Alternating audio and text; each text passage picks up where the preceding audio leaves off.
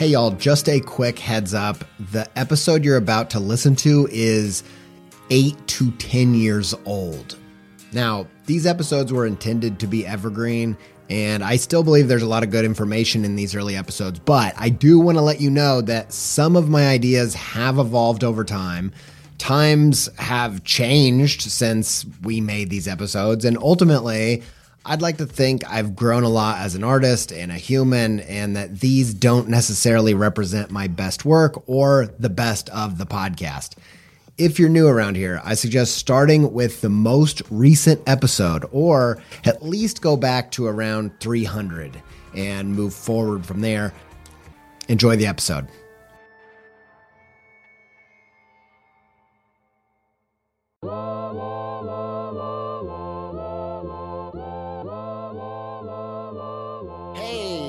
Listening to the Creative Pep Talk podcast with me, graphic illustrator Andy J. Miller. This show is about finding clarity and strategy so that you can maximize your creative career.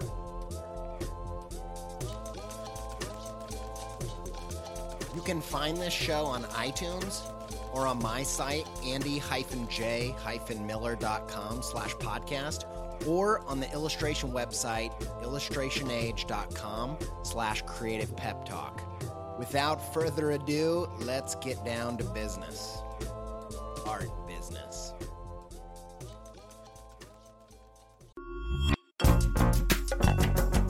This episode is supported by In the Making, an original podcast brought to you by Adobe Express, the all in one content creation app included in your Creative Cloud membership. If you are trying to boost the YouTube, TikTok, Reels content side of what you're doing, one episode of In the Making that I think will be super useful to you is their episode with John Ushai. I think John's method for including his audience in the process is really inspiring. And if you want to hear about that and more about leveling up your game in the creator economy, just search In the Making in your podcast player to listen. Many thanks to In the Making and Adobe Express for their support.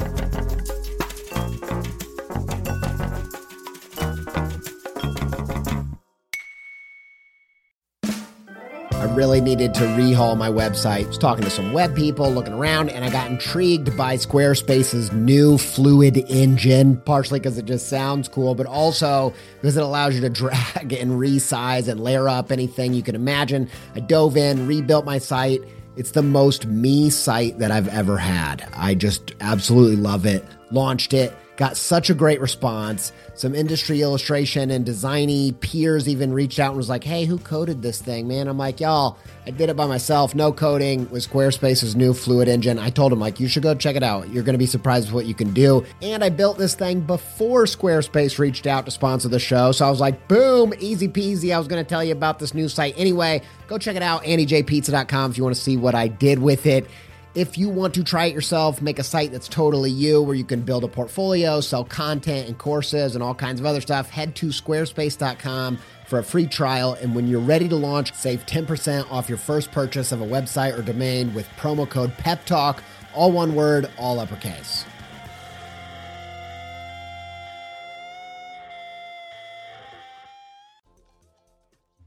Hey, everybody, it's time to get jazzed out of your minds about making stuff. It's the Creative Pep Talk podcast with me, Andy J. Miller. I'm a designer who makes pictures, I do illustration. Uh, I probably think more like a designer, but I make pictures for a living. If you don't know, if you're new to the podcast, let me just give you a little rundown about who I am, just to fill you in.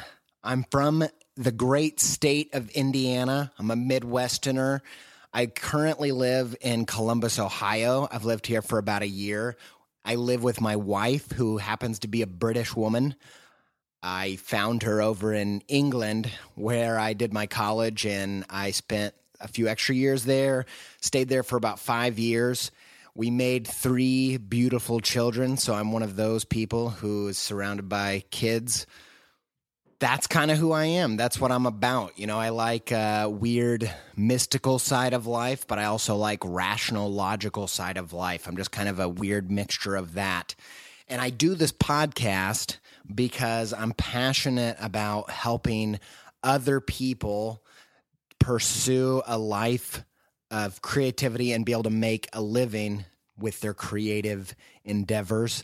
That's why I do this because I can't imagine being stuck in an office uh, doing Excel spreadsheets or something for a living. And that depresses me. And it depresses me if someone else has to do that, that doesn't want to, or is not meant to do that. So that's why I do this.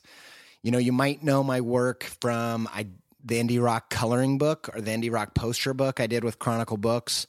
Uh, another way that people often know my work is a Color Me Blank show with Andrew Neyer, where we draw a giant black and white mural that is then colored by five and a half foot giant markers that Andrew developed. Another way you might know my work is from the Nod project, where I drew a new uh, character every weekday for a year.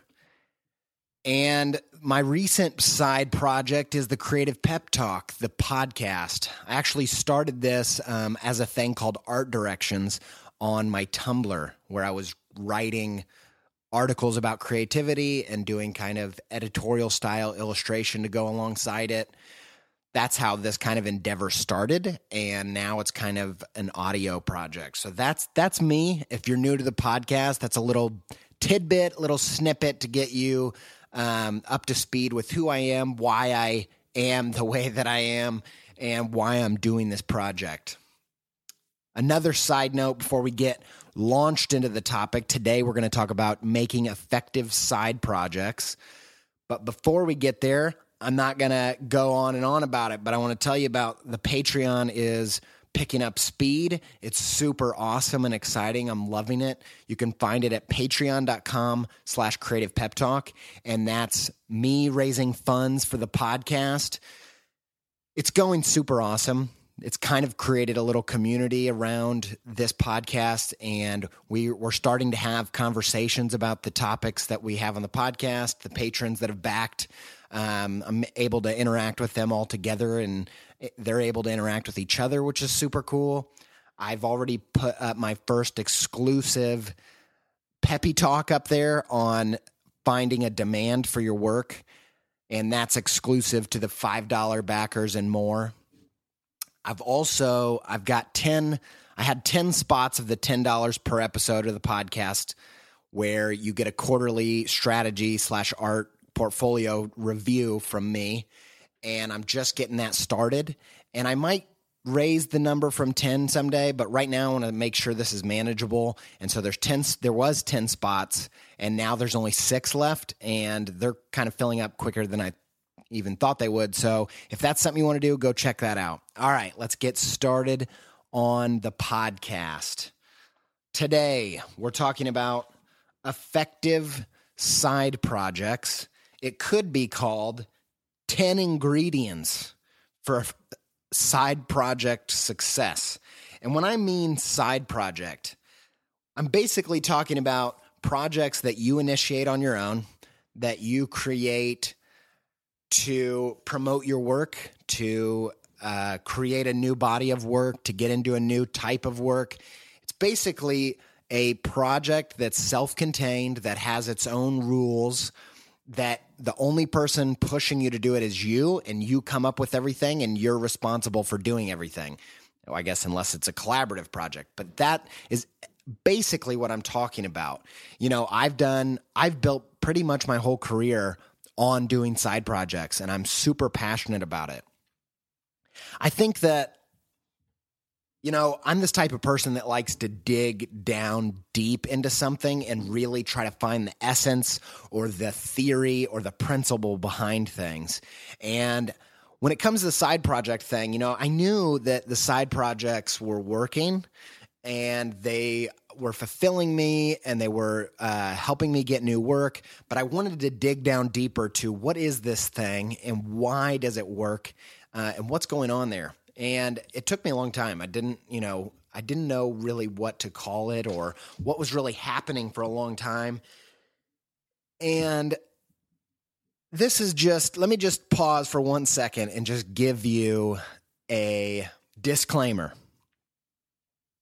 saying side project sounds really cool, like cool designer side projects. We love talking about side projects. It sounds so casual, you know, it sounds so casual. And I think that, you know, one of the main things about being cool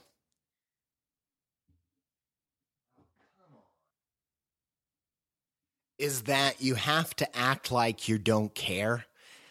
If you don't act like you don't care and you're casual and no big deal and nothing's formal and I'm not really trying, that's a cool way to act. And I think uh, people at the top often act like, yeah, I just did my side project. I didn't really care how it went. It was just something that just naturally happened out of nowhere. I'm just basically so cool that it just appeared out of thin air next to me. And I think that does a disservice to the people um, that are just getting started out or struggling to promote their work or, you know, whatever. It doesn't, it doesn't actually, it's not very effective. It's not very helpful for other people. And that's something that really bugs me. And so I, you know, I'm not doing the Creative Pep Talk podcast to be cool. I'm doing it to help other people and um, to connect with other people in the community about creative topics. And so this is the disclaimer. I'm going to go into a little bout of really uncoolness and very marketingish, marketingishness, marketing-ishness it. marketingish. I don't know what what I'm trying to say. I'm going to talk about some marketing lingo, and the reason I'm going to do it is because I think that it will give you the best understanding about what's going on and help you leverage side projects in a way that are really powerful. So, side projects, what are side projects? In marketing terms, whether you like it or not, they're actually content marketing. Now, if you make pictures and you make concepts and designs, you are a content creator, whether you like it or not, whether you like that terminology or not. You're a content creator. You create content. And there's this cool thing that's happened in marketing, if you like marketing at all, and it's this idea that it's better and, and more effective to advertise your product by creating content than creating an ad. And my best way I feel like of explaining this is the idea of a McDonald's commercial versus an Old Spice commercial. A McDonald's commercial is a 30 second ad. And what is an ad? It's an ad. An ad says, You need our product for some reason. That's an ad. And it's boring and everybody's sick of it. Content has value all on its own. And so an Old Spice commercial is a great example of a piece of content created instead of an ad. And so their 30 second commercial is a 30 second bit of comedy. And when because it has value all on its own, people share it, people engage with it, people enjoy it, and then they make positive association with what that brand offers. And it's so much more effective than just saying buy our stuff. And whether you like it or not, side projects are basically ultimate content marketing. And the cool thing about being a creator is that you naturally have all the capabilities to create your own content to market your work. Now, there are other brands out there that have to hire you to make the cool content for social media and real life and all that. They have to hire you. But the cool thing about you is that you have all the skills you need to create your own content marketing strategy and your own content all by yourself.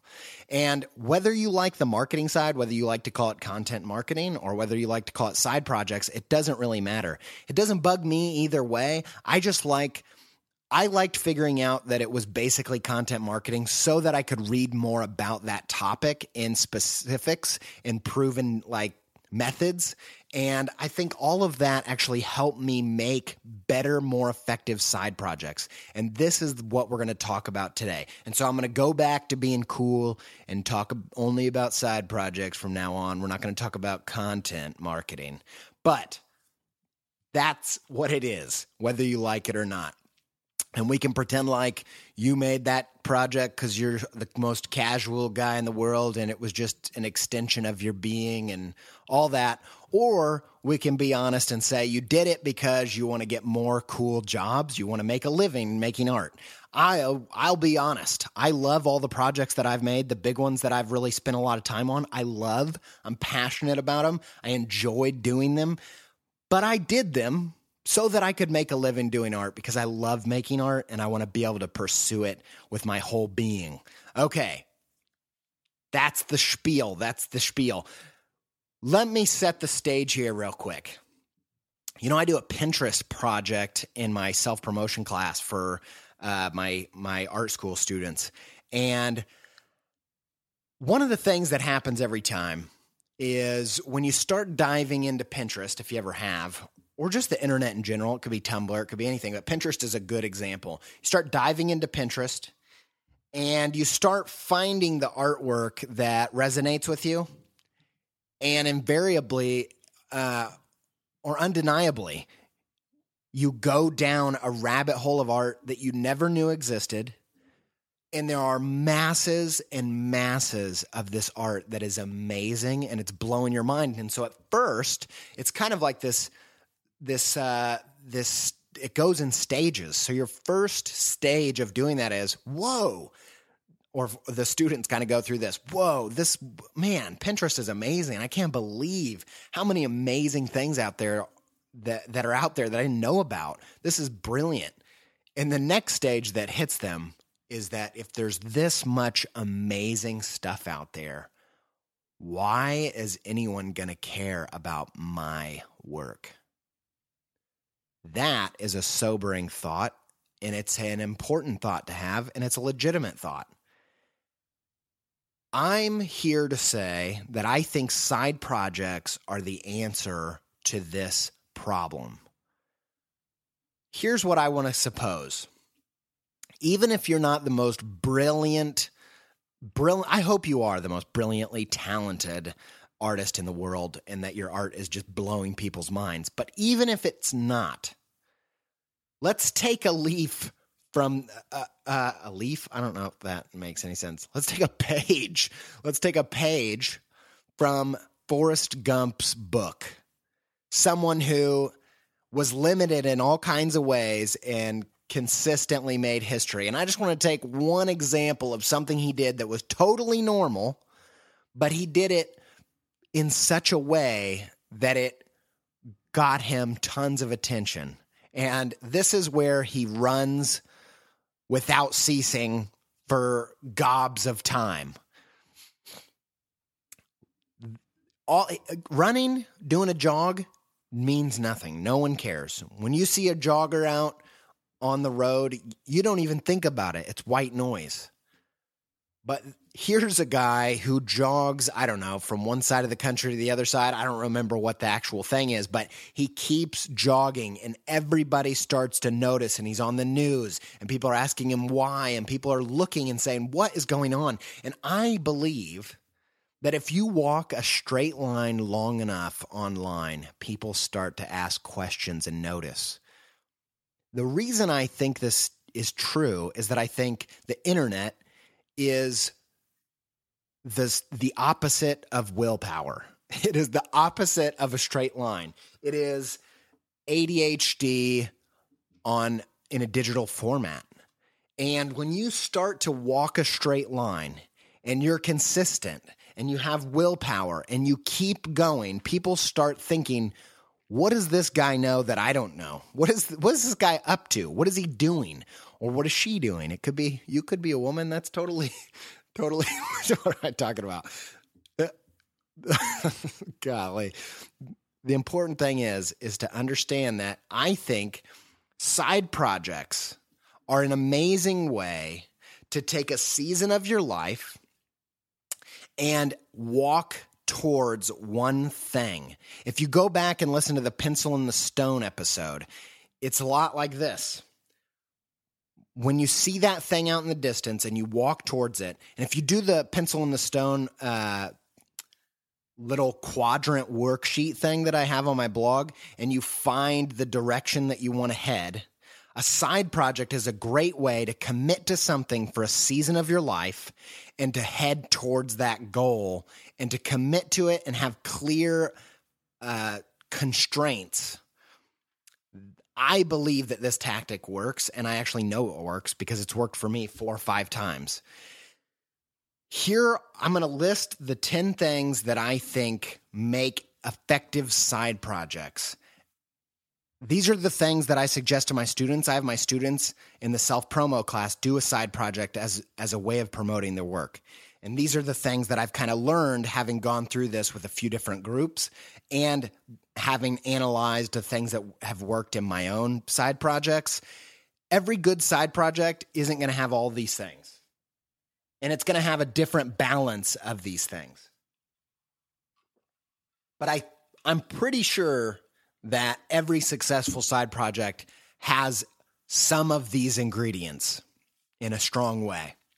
Without further ado and preface, let's get moving. Number one, courage. I think that being an artist is about standing out from the crowd. You can't just meld in with the background and and and not stick out. You can't be shy as an artist. It's true that if you stand out, that you're going to get attention and some of it's not going to be good. But you're going to get attention. I'll tell you what, a stupid story from my high school days. When I was in high school, I was as average as anyone else. I didn't play a sport. I didn't have uh, a hobby, really. Uh, you know, I drew pictures, but not especially better than anybody else. I didn't have a fashion. I didn't have a group. I, I was just the most bland person in the world. Until one day, until one day, I was in the office. And uh, I don't remember why I was in the office, but I'm standing there and there's some students coming and going. And one of the students that I knew was on student council and he said, Andy, come here. I want to sign you up to this dance a thon, dance off. What what song do you want to dance to? And I was like, I'm not doing that. That sounds like excruciating. And uh, he said, Look, I can't get anybody to sign up. We've only got two people signed up so far.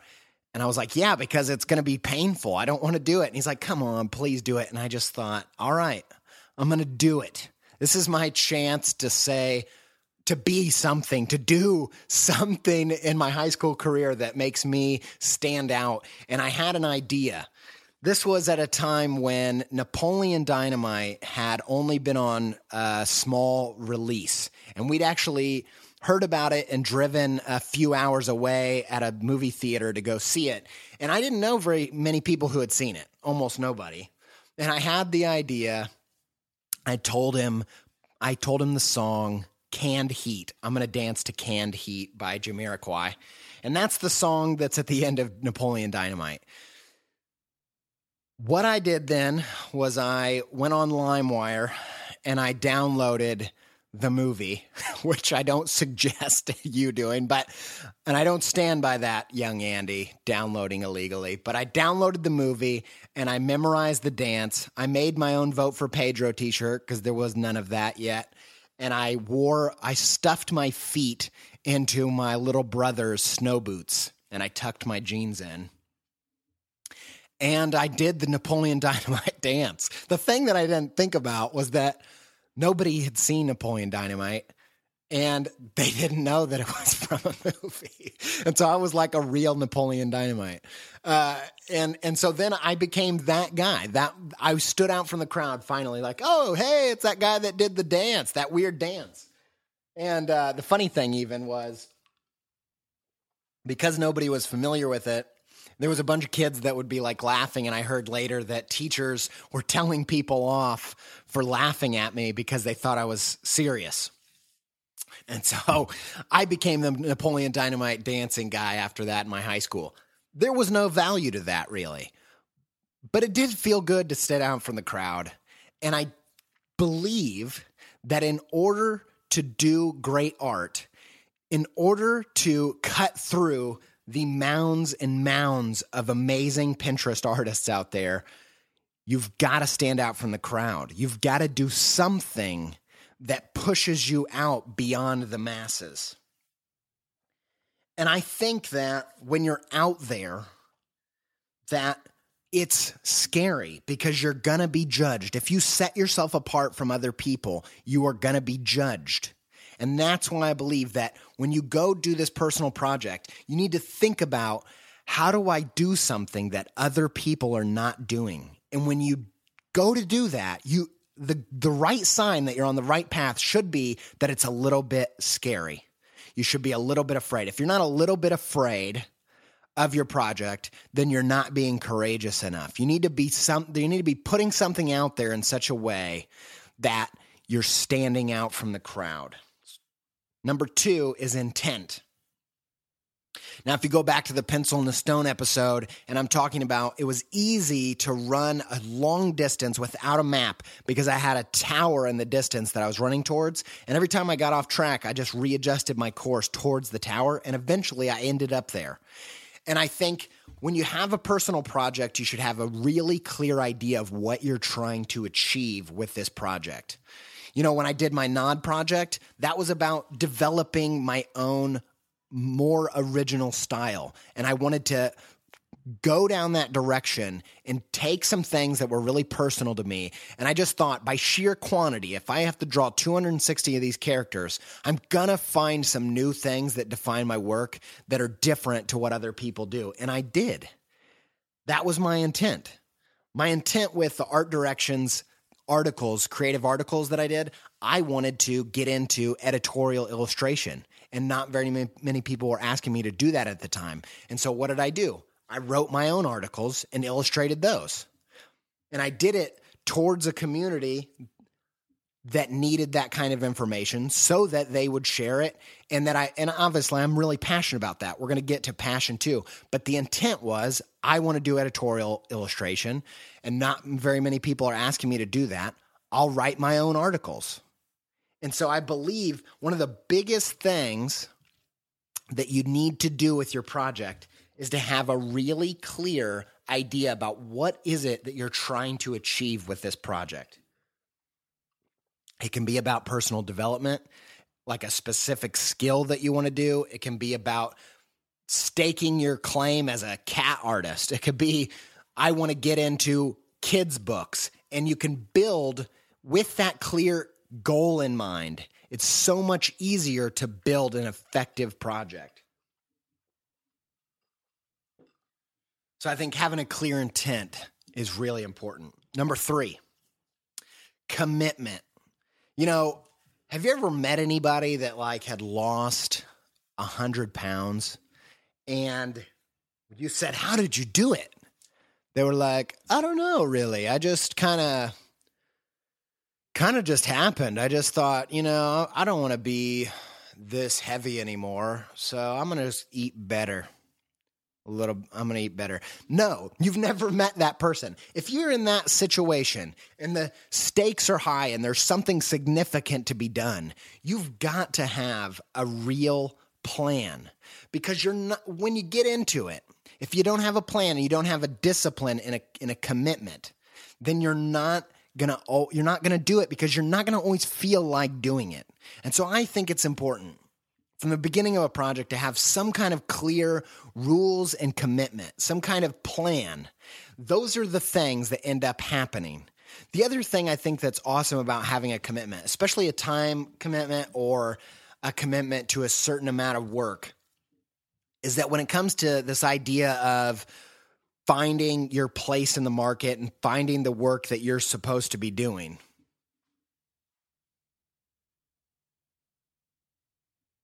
I think it's best to think in seasons.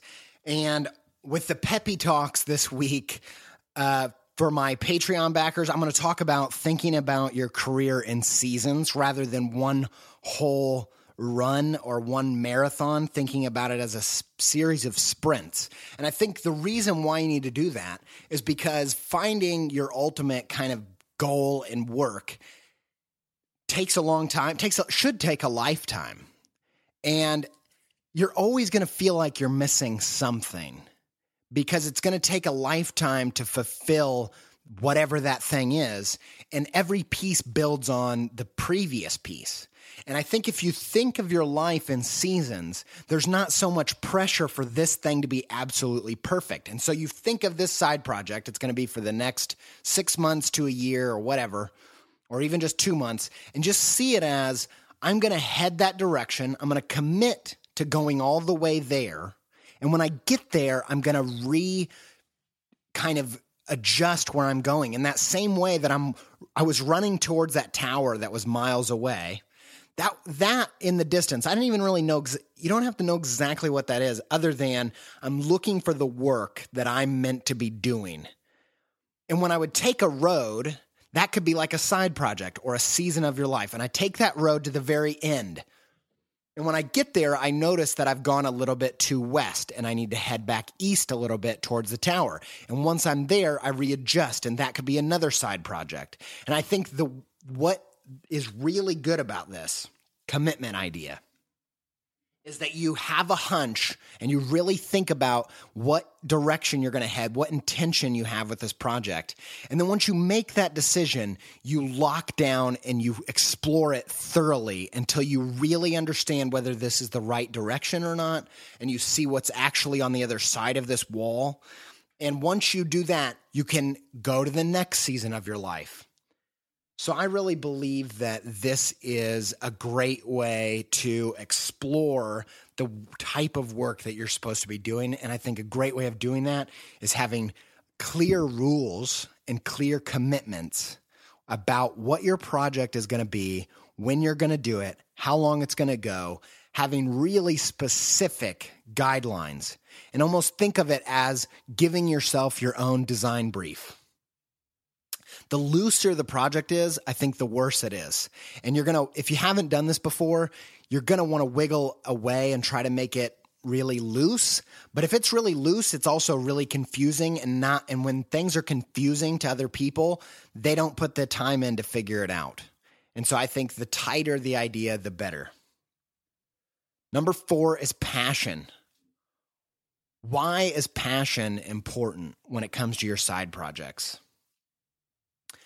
There's two reasons why I'm a big believer in passion in general, and they both apply here. Number one is if you're not passionate about doing something, you're not going to stick at it long enough to achieve anything significant. And I believe a career in the arts is a significant achievement. It's a it's not easy. Lots of people want to do it. Not everybody can do it. And I believe that if you're going to do something significant, you better like doing it because if you don't like do it, doing it, you're not going to spend the time necessary to get good at it. And I think of it like, you know, basketball players practicing their shot. If you're going to be if you're trying to be a basketball player cuz you want to get rich, that's not the easiest way, I can tell you right now. And if you don't love shooting baskets, you're not going to spend all the time necessary out on the court practicing your shot. And so I think when it comes to projects, if you're going to do one that's effective, that you're going to pour the right amount of time and energy into, you've got to be excited about it. And so, my biggest piece of advice for this is if you had a free day today, what would you make? If you could make anything, if you could spend all day today just working on one thing, what would that be? What do you really feel like making? And that's one of the first questions. And once you have that answer, you can build a project around that type of work. And yeah, you might only want to, you might only feel like making that type of work for the next couple months, but you try to gauge. I think if I had a, you know, a morning a week working on this type of work, I could be excited about that for two months. For instance, when I did my Nod project and I was going to do a new character every weekday for a year, I knew that I was so passionate about this work because I'd been researching and thinking about what my work was going to be about for about a year. And the Nod project and the character development project all came from that research. And I'd spent so much time and energy thinking and trying out different things that I knew that I'm so passionate about this. I could do this every day for a year. And when I finished that year, I could have kept going That's how passionate I was about this project. And I think that is why passion is such a big deal. I also think that passion is a massive deal because it's contagious. You know, you don't remember the teachers in high school that weren't passionate about what they did. And the ones that were, you caught the bug. You caught whatever it was. You know, I wasn't into English, but I had an amazing English teacher. And I caught that bug. I was like, I caught the passion for literature because of that person. And when you're passionate about your work, it sells to other people. When you're passionate, they it helps them be passionate about what you do. And if you don't care about your project, why does anybody else care? This is one of my biggest arguments against heading for only a demand in the market that you don't care about. I do think thinking about a demand in the market is really important, but I think it's only part of the equation. Okay, number five growth. For me, side projects are the easiest way to hack this growth component, like learning a new skill or breaking into a new market. Side projects are the ultimate hack for doing that. And here's why I believe that. I liken it to punk music. I don't listen to punk music. I've never listened to punk music, but as someone who finds it really hard to get motivated to to learn new things, I loved the idea of punk music because I loved that it got a generation of people playing instruments and starting bands. How many bands started after the kid knew three chords on a guitar? Because of punk music. And why is that an awesome hack? Because it's learning by doing.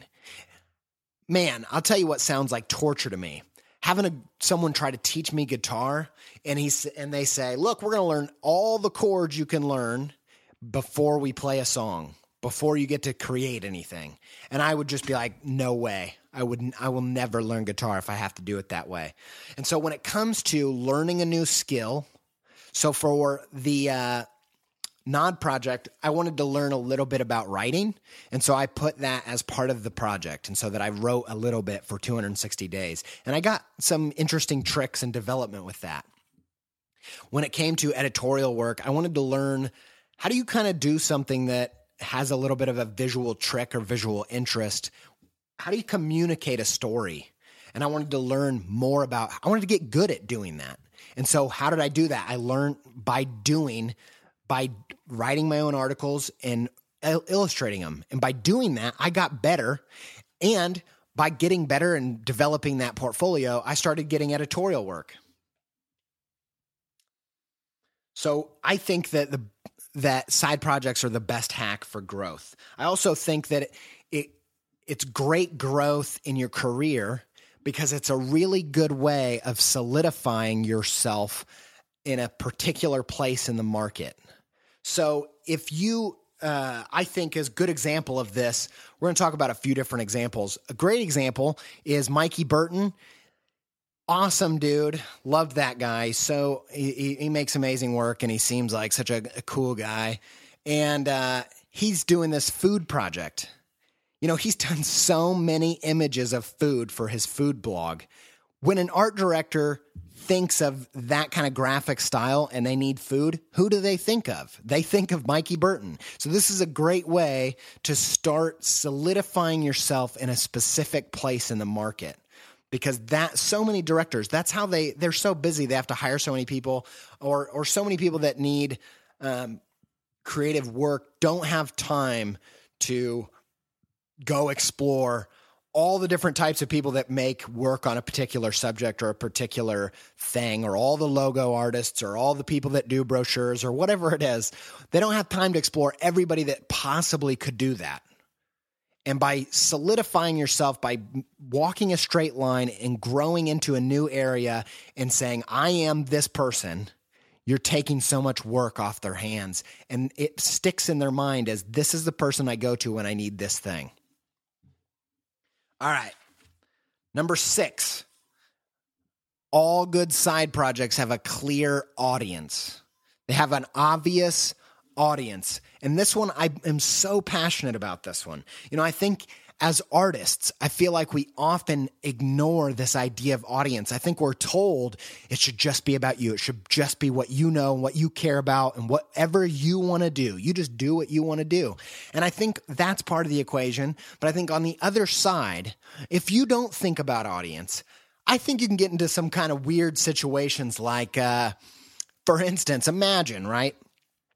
Opening a, a pet grooming service for a pet that you don't know if it exists. Like I'm going to open a, a, brand new shop and we groom this animal that I'm not really, I don't know. I don't know if it exists or not, but we're opening the shop. Nobody would tell you to do that. I know that's a stupid example, but it, it works for me. And I think so many times we create this work or these side projects just because it felt good to do. We have no idea if there are people out there existing audiences that want this thing. Like you would open a grooming shop for dogs because you know people want their dogs groomed.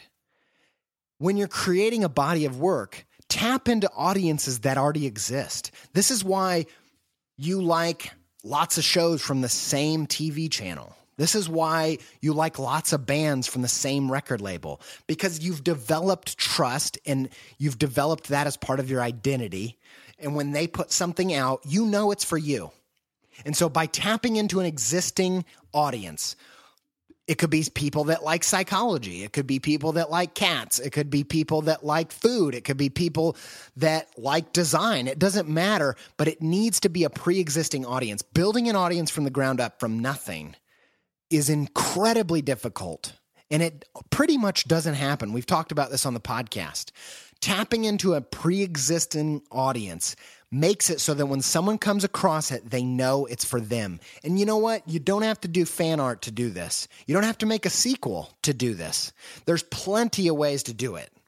You know, it's like, it doesn't have to be Dumb and Dumber 2, okay?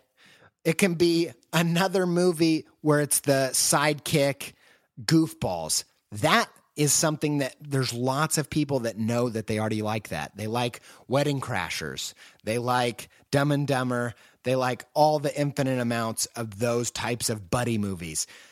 If you look into it, this is why genres exist. This is why these areas of trust exist. I believe it's important to think what is the audience for this thing? And it should already exist. Number seven, it should have wow factor. Wow factor.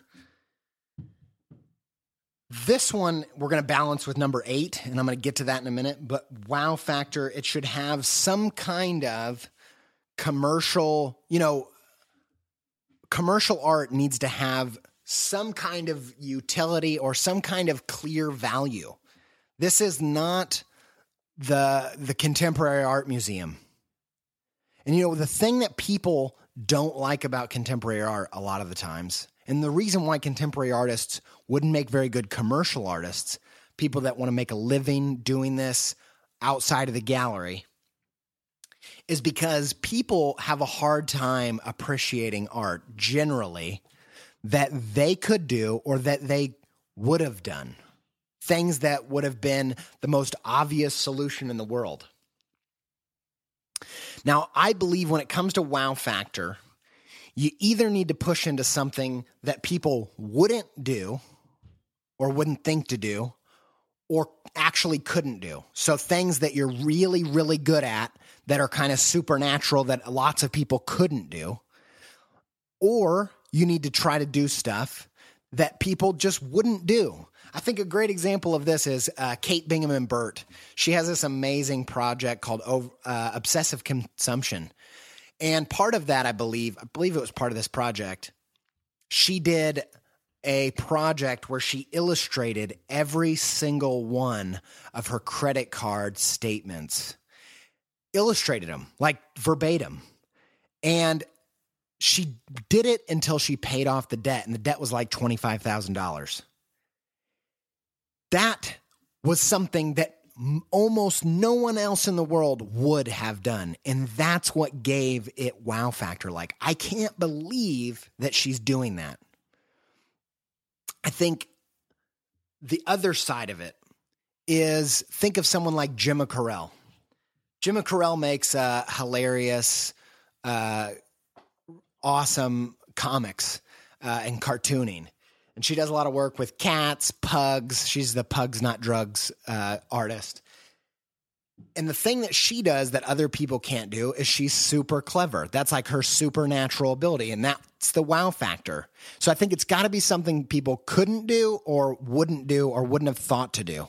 That's what gives you wow factor in every project. If you don't have any wow factor, there's no point in doing it. If there's nothing extra, like there's no there's just no point in doing it. The wow factor could be something that they wouldn't have done because they couldn't have thought of it because it was a really original interesting idea. Now, you have to balance wow factor with doability. Wayne Gretzky quote, what about this? You miss 100% of the shots you don't take. You know, the power of ideas are in the doing of them. You know, I'm sure you know people that are completely brilliant, but they don't have any credentials. They have nothing to show for it because they've never finished anything. They don't go anywhere because nobody cares about your idea if you don't actually do it. And I think I'm, when I give this project to my students, I'm constantly telling them, You've got to balance the wow factor, like making it really cool, making it interesting, with the doability. And I would rather it be completely a doable project than something that blows people's minds. Because the wow factor can just be the fact that you keep doing it. You're committed. You do it every day. You do it every week. You keep coming back. We can't believe that you keep doing that. That can be the wow factor. But I think it's really important that whatever you do, you balance it being amazing with you actually doing it. And nothing is more important than actually making the thing because I believe that more than anything, side projects are about straight line, walking a straight line. And that can be in the real life or it can be on the internet, especially that works on the internet. This is the Forrest Gump, Forrest Gump them with your walking in a straight line long enough till people take notice. And I think it's so important to make it doable. Number nine, great side projects have you. Number nine is you. They have to have you. I'm a big believer in this idea. Art that lacks life is dead, and the only life you have to give is yours. If the art has no human quality, if it has nothing that people can relate to as a human, they will not respond to the work. It will be bland. If you try to go out there and do something that somebody else is doing and try to take the essence and you don't add anything to it, you know, I, I've recently been thinking about this quote again. And I think it's originally a Picasso quote of, you've heard it before good artist copy, great artist steal. And I heard, I can't remember, but I heard someone say, explain it this way. And I thought, man, this is so brilliant. I, I never really thought about that. You know, surface level, if you take that quote, and maybe this is what he meant that if you copy somebody, if you just like take a little bit from them, then you're just being a good artist. But if you just absolutely rip it off, then you're being a great artist. That's not what he meant, I don't think, and I and I don't think that's what it means. I think what it means is if you copy what other people do and you just try to do what they're doing, there's nothing fantastic about that. That's every day. Tons of people do that. But if you take something from someone else and you steal it, you're taking it and you're making it your own if you don't put your own spin on it, you don't put your own blood, sweat, and tears, your own personality, your own you, your life onto the page, nobody is going to care. No one's going to relate to it.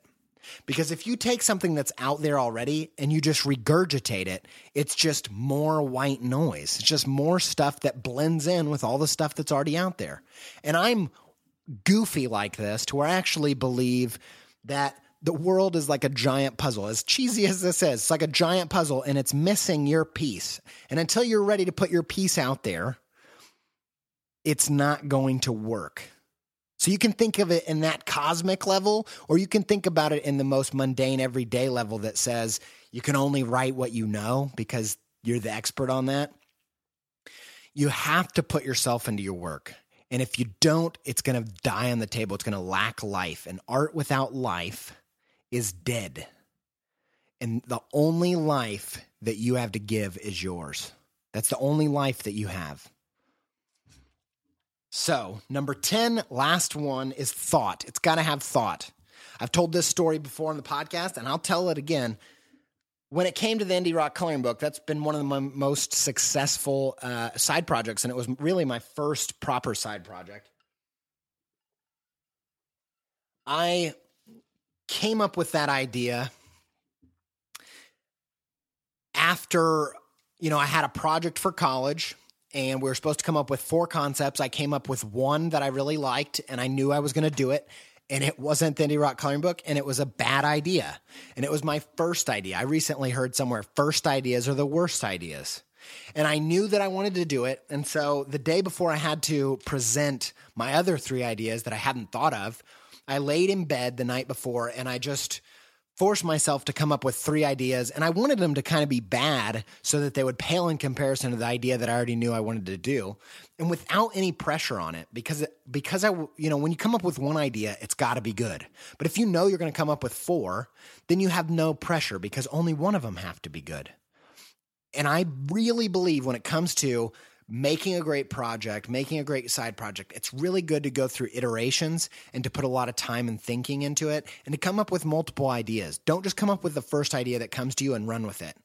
Even if you love it, come up with other ideas that that help you clarify how much you love or how, why that idea is so good. I can almost guarantee that if you come up with four ideas, one of them, one of the third ones, the last three is going to be better than the first one.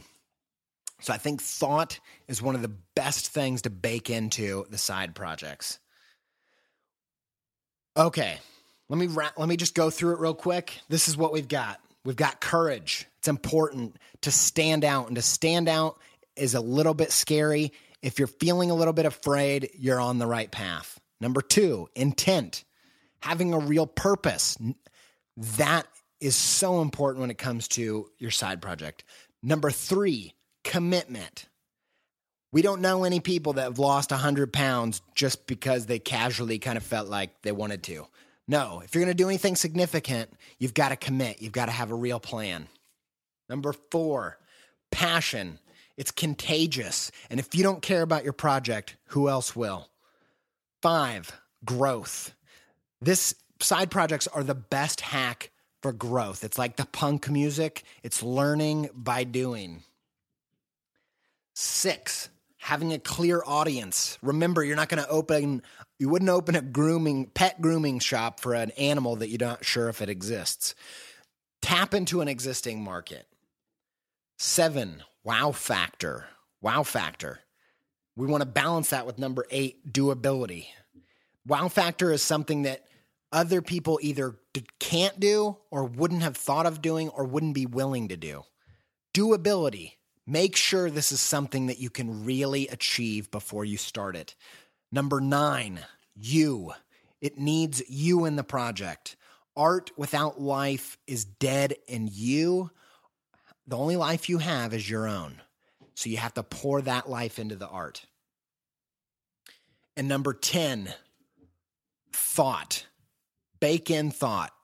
I don't know who said it. If you know, tweet at me, but I think the first ideas are the worst ideas come up with multiple ideas, iterate the idea, get feedback, really think about it before you kick it off. I think one of the biggest things you need to make sure you're doing is make sure you have fun. Go on to Pencil versus Pixel, that podcast by my friend Cesar.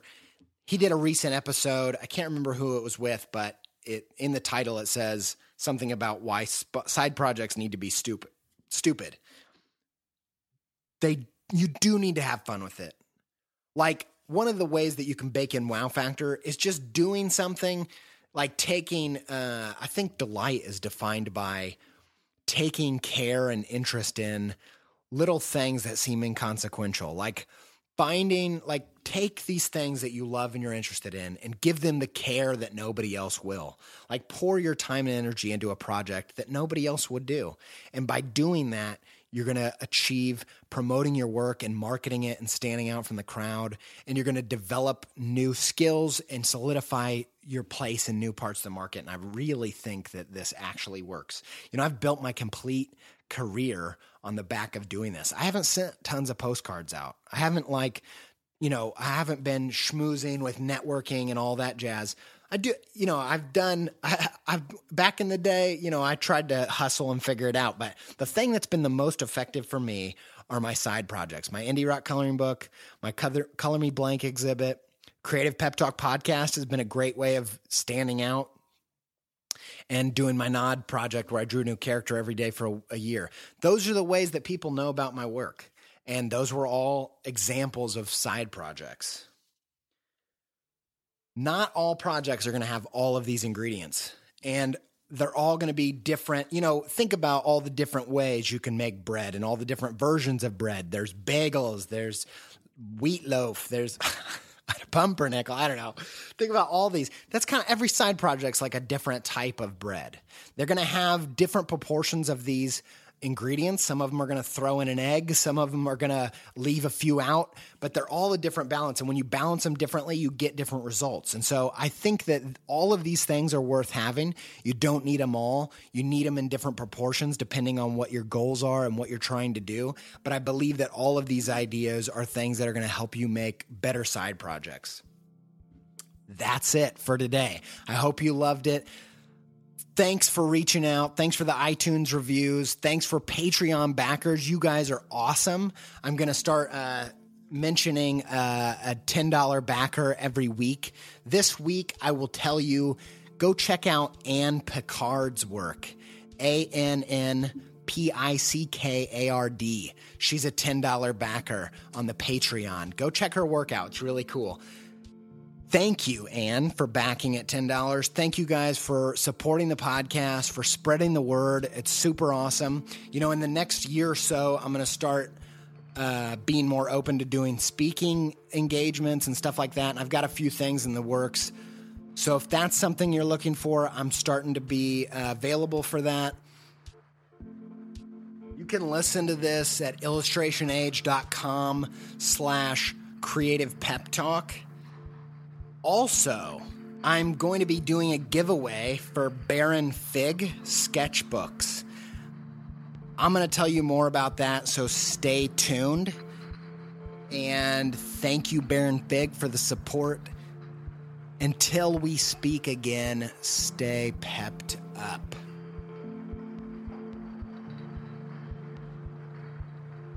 Hey, you guys have a little bonus. My daughter has some tips for you on how to be an awesome creative person.